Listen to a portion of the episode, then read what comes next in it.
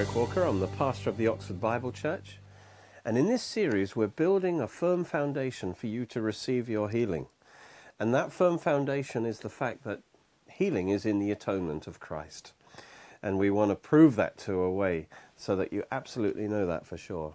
You see, if you don't know that, healing is a hit and miss affair. Maybe God wants to heal me, maybe He doesn't. Uh, and so there's no faith there because faith begins when the will of God is known. You know, when it's a matter of salvation or forgiveness, Christians generally have faith to receive because they're well taught in that area.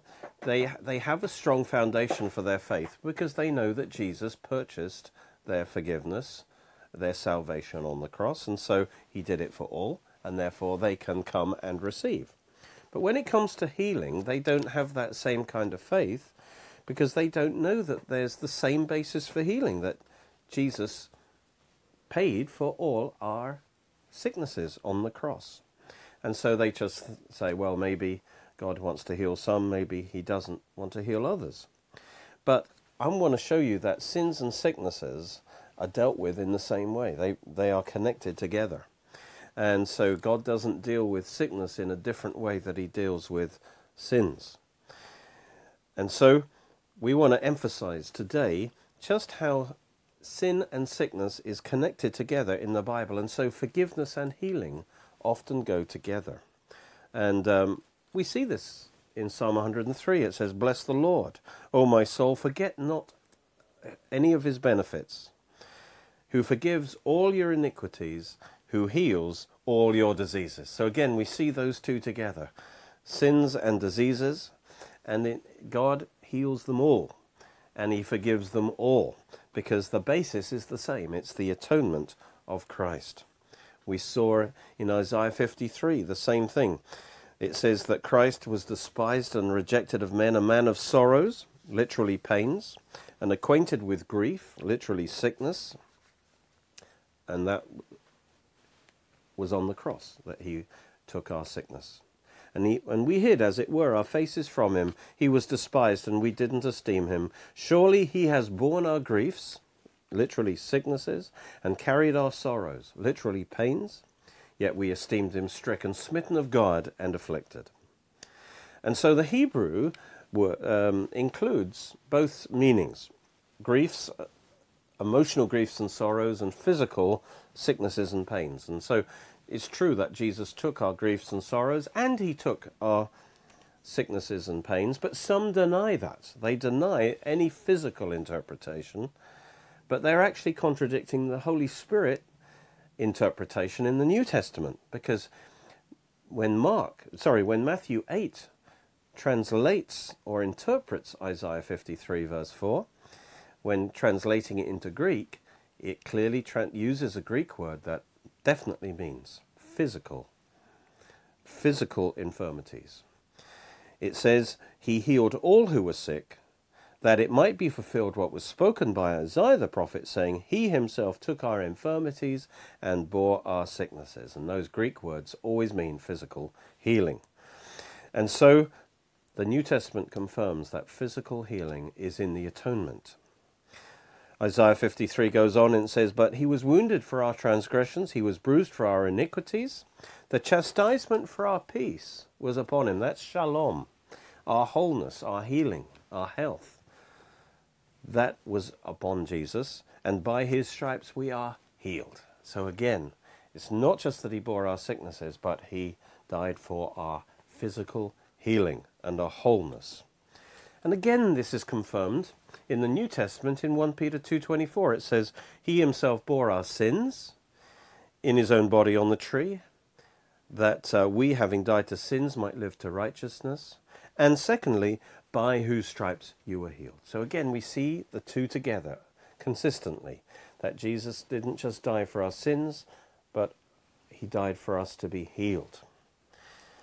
And that is how the Bible is consistent on this subject verse 10 Yet it pleased the Lord to bruise him. He has put him to grief. Literally, he has made him sick with our sickness. When you make his soul an offering for sin. So again, he took our sin and he took our sickness. And then it goes on and describes the resurrection. he will see his seed. That is, he, he will live again, because the prophecy is about him dying as a sacrifice, but now he will see his seed. His seed is you, those who are born again through his work. He will see his seed, he will prolong his days, and the pleasure of the Lord shall prosper in his hand.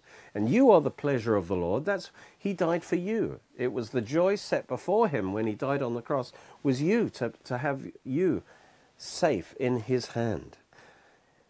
The pleasure of the Lord will prosper in his hand. And so as long as you trust yourself into his hand, the benefits of his work will be applied to you, and you will prosper in his hand.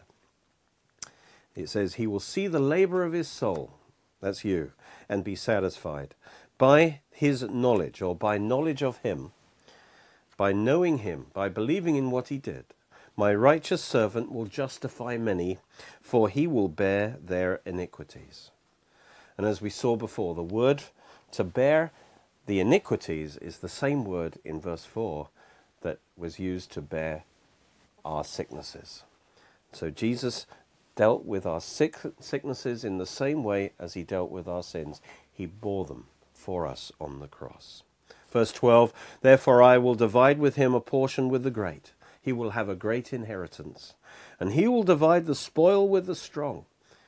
And that's you. He will share his inheritance what he bought and paid for, he will share it with his people. They're described as the strong. These are the strong in faith. Those who believe in him will enjoy, partake in that inheritance. Because he poured out his soul unto death, and he was numbered with the transgressions, and he bore the sin of many, and made intercession for the transgressors. And so we see that Jesus was made sin with our sinfulness, that we might be made the righteousness of God, and also he was made sick with our sicknesses, so that we might live in divine health. Sin and sickness, you see, belong together because sickness is part of the curse of sin. So Jesus had to deal with them together. See, we're not saying if somebody's sick that they've committed some kind of um, sin necessarily, because many things in our life are inherited. Uh, you know, there are genetic things about us and so on we've inherited. Ultimately, we've inherited any sickness from Adam, from Adam's sin. So don't assume if someone's sick, you know, that they've they're some terrible sinner or something like that. But it is true, on the other hand, that sin does have death attached to it. The wages of sin is death. So if you do go into sin more and more, you go away from God, you go away from Him who is health and life. And so you are more prone, you are more open to sickness as a result. Persistent sin, in particular, persistent unforgiveness, will bring more darkness and sickness into your life. If Adam's sin opened the door to sickness, then, then our sin then can do also. But notice the gift of God. The wages of sin is death, but the gift of God is eternal life, abundant life through Christ Jesus. Jesus said, I come that you might have life and have it more abundantly. Jesus came to give us full salvation, abundant life. So on the cross, he didn't just pay for our forgiveness, he paid for our abundant life. He overcame our sin. And he also uh, had to overcome, therefore, the curse of sin, which is sickness. He had to do it all if he was to do a perfect work. He didn't just stop at dealing with our sin. He dealt with the penalty of sin and the curse of sin. He dealt with the sickness. And what he did on the cross, he did for everyone. And so he took all your sickness and he took all my sickness. He did it for everyone. Praise God. Not just your sins, but your sicknesses also. And so that gives you solid legal grounds to come to God and receive your healing, just like you receive forgiveness through the blood of Jesus. Galatians 3 also confirms this that Christ has redeemed us from the curse of the law. And in Deuteronomy 28, we see the curse of the law is every kind of sickness. So Christ has redeemed us from the curse. That is, he's redeemed us from sicknesses. Having, be- how did he do it? By becoming a curse for us. He took the curse on himself. He took the sickness on himself. For it is written, Cursed is everyone who hangs on a tree. When did he do it? He did it when he died on the cross. So when he died on the cross, he didn't just redeem us from sin, but he redeemed us from the curse of sin. Why? So that the blessing of Abraham might come upon us, the Gentiles, in Christ Jesus, that we might receive the promise of the Spirit through faith. You see, God has promised blessing, the blessing on the human race, which includes healing. So Jesus took the curse of our sickness so that the blessing of healing might become upon us in Christ Jesus. In fact, in the resurrection, Jesus received the blessing of healing and health for us, every spiritual blessing for us, so that when we are put in Christ, that healing, that blessing now belongs to us. And now we just, through faith, we believe what He did for us, and we can enjoy that blessing in our life. So sin and sickness are bound together, they're connected together by their very nature. And so there's no remedy for either sin or sickness except the cross. And if you understand that, that's really going to help your faith to receive. It's impossible that the remedy for sin and the remedy for sickness are two different things. When Jesus said tetelestai on the cross, paid in full, it is finished, paid in full, he was talking about he's paid for our forgiveness and he's paid for our healing. And it's interesting that in the Bible, forgiveness and healing are closely connected. They both uh, come from the cross. And one application of this is that our ability to receive healing, because I really want to emphasize the importance and help you to receive healing from God today. The, your ability to receive healing actually depends on how close you walk with the Lord. You've got to walk in His light. You've got to walk in His forgiveness in order to receive healing. You see, we're talking about the connection between forgiveness and healing. They come together, they're part of the same work of the cross. And so you need to be walking in the forgiveness of God, in the light of God, if you're going to receive the healing of God. I'm going to show you this in, from a few scriptures that James, for instance, James 5 is anyone among you sick? Let him call for the elders of the church. Let them pray over him, anointing him with oil in the name of the Lord. And the prayer of faith will save or heal the sick, and the Lord will raise him up. And if he has committed sins, he will be forgiven. So it's interesting here, if, and he's saying here, sometimes, but not always, a sickness is connected to a sin. A sin can open the door to sickness. Open the door to Satan because you're in the darkness. Sickness operates. And so he says, Confess your trespasses to one another, pray for one another that you may be healed. So sometimes it's necessary to, to repent of a sin to receive healing. So forgiveness and healing can be connected together, you see. Um, we need to understand. Uh, we need to understand that dynamic if you want to receive healing from the Lord, that healing is freely available, but your ability to receive is affected by the condition of your heart. And if your heart is in sin, as it were, it's paralyzed in that area.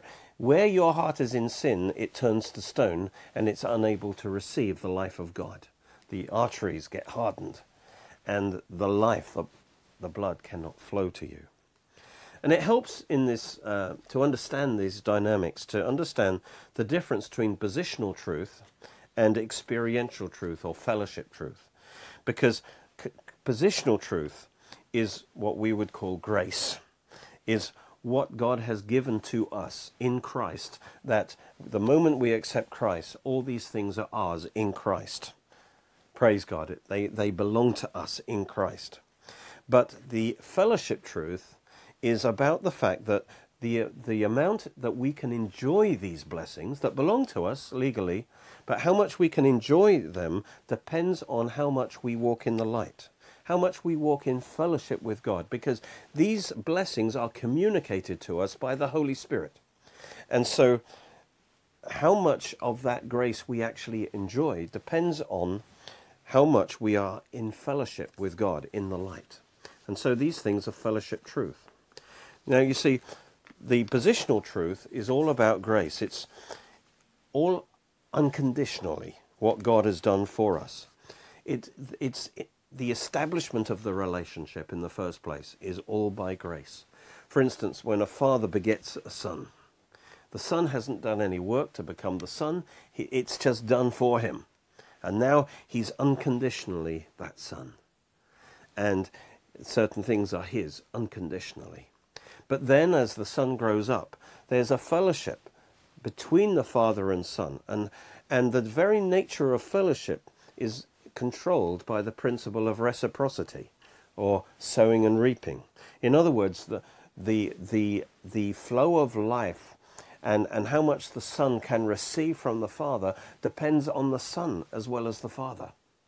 The Father may want to give all things to the Son, but how much the Son can receive and walk in depends on the Son. And so the principle of reciprocity is the measure you give is the measure you'll be, it'll go back to you. What you sow, you will reap.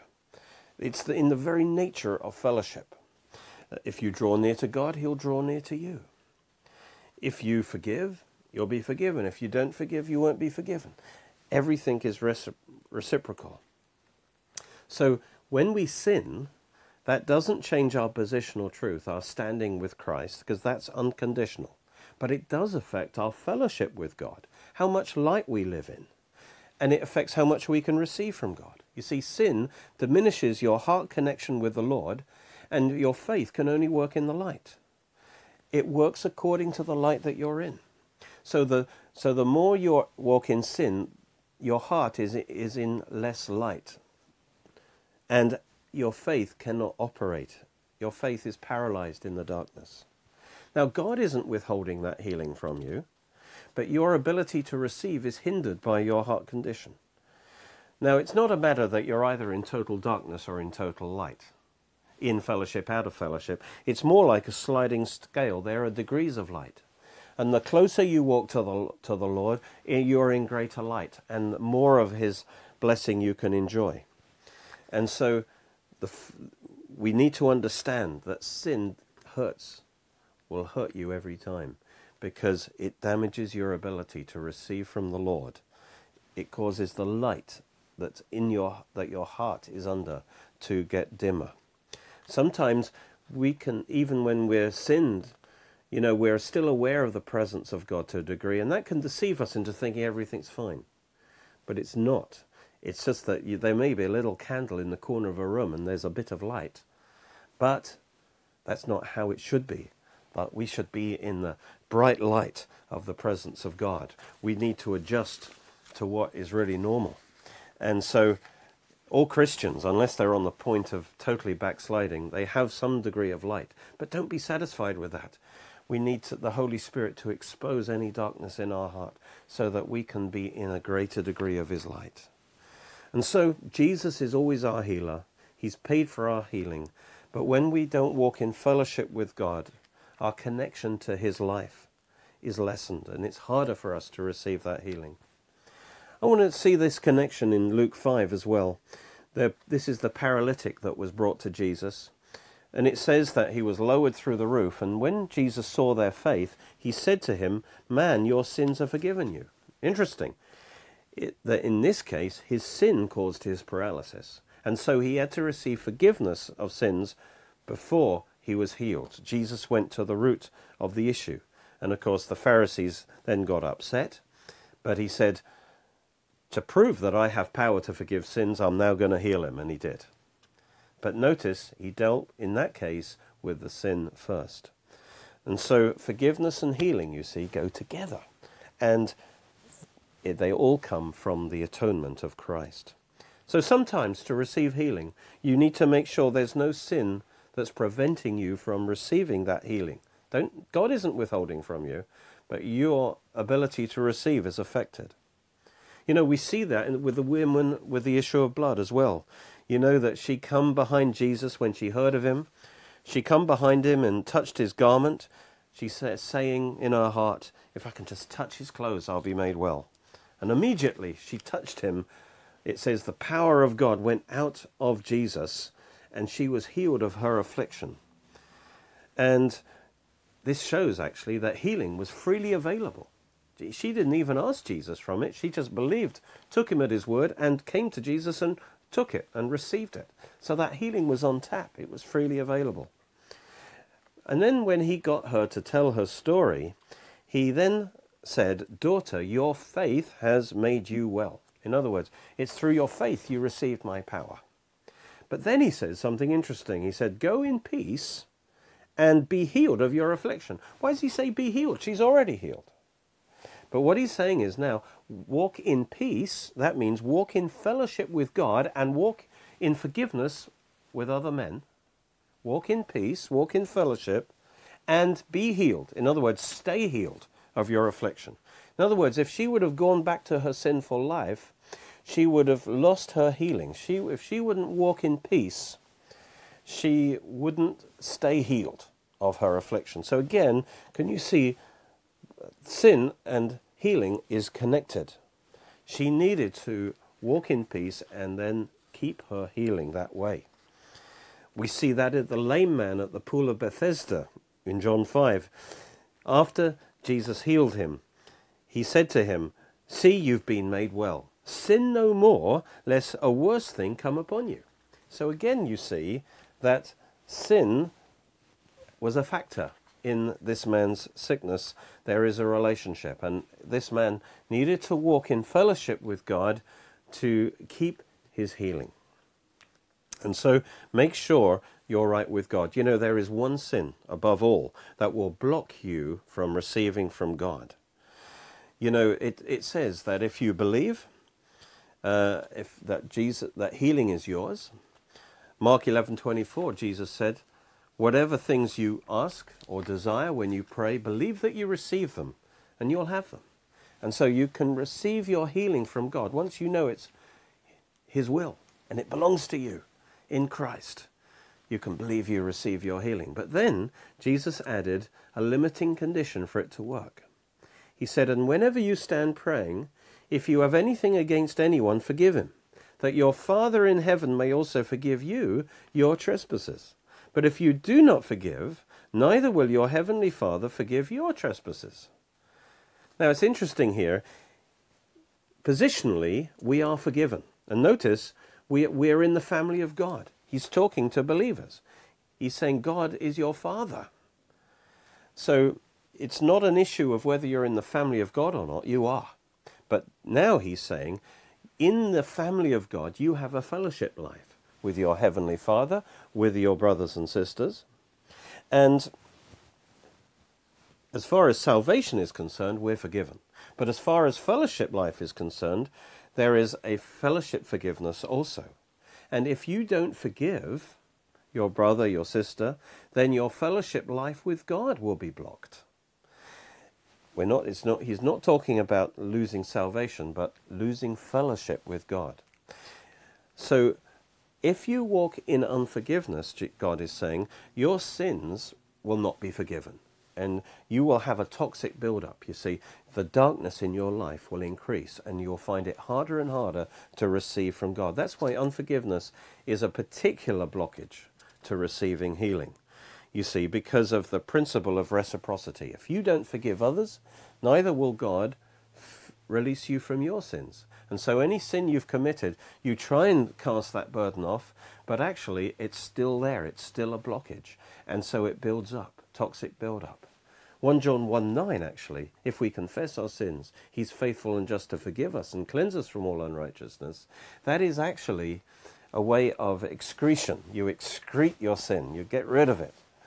But you are unable to do that. If you're walking in unforgiveness, you can't release the burden of your sin, and you have a toxic build-up inside you, and you begin to lose your way, and you go into increasing darkness. That's why Jesus said, Forgive us our debts in the Lord prayer, as we forgive our debtors. And so often Christians deceive themselves. They know they ought to forgive.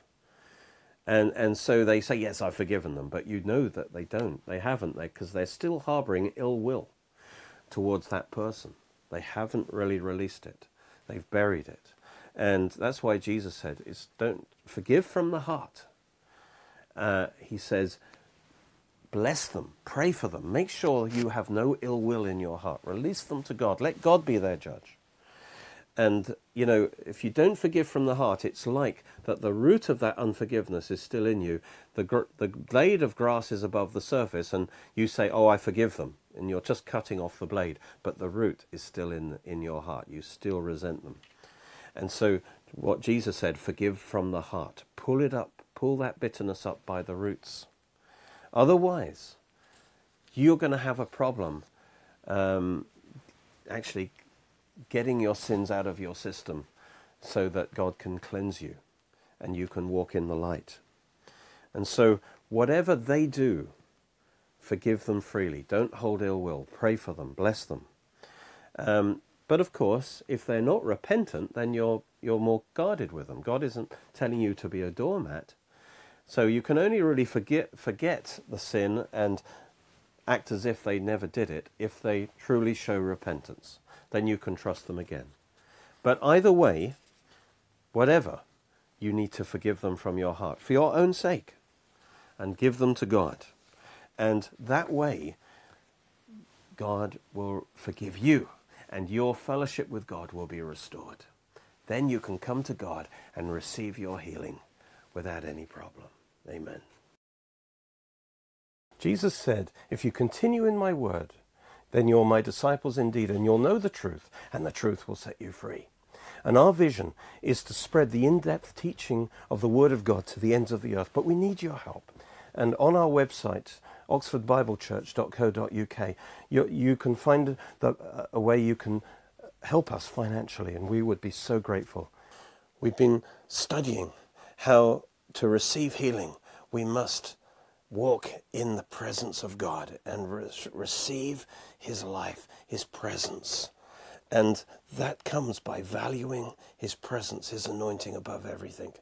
And this series, Seeking the Face of the Lord, is all about seeking His presence and letting His presence fill our life. And that's where healing comes from being in the presence of Jesus. So let me encourage this will fine tune your heart so that you will value and seek the presence of God above all other things. You can watch more of our teachings on our Oxford Bible Church Roku channel and Derek Walker YouTube channel. You're most welcome to join us at our church services, which are every Sunday at 11am and 6pm at Cheney School, Headington, Oxford, OX3 7QH. You can order CDs, DVDs, books, and other great products from our online shop at www.oxfordbiblechurch.co.uk or by calling 01865 515 086.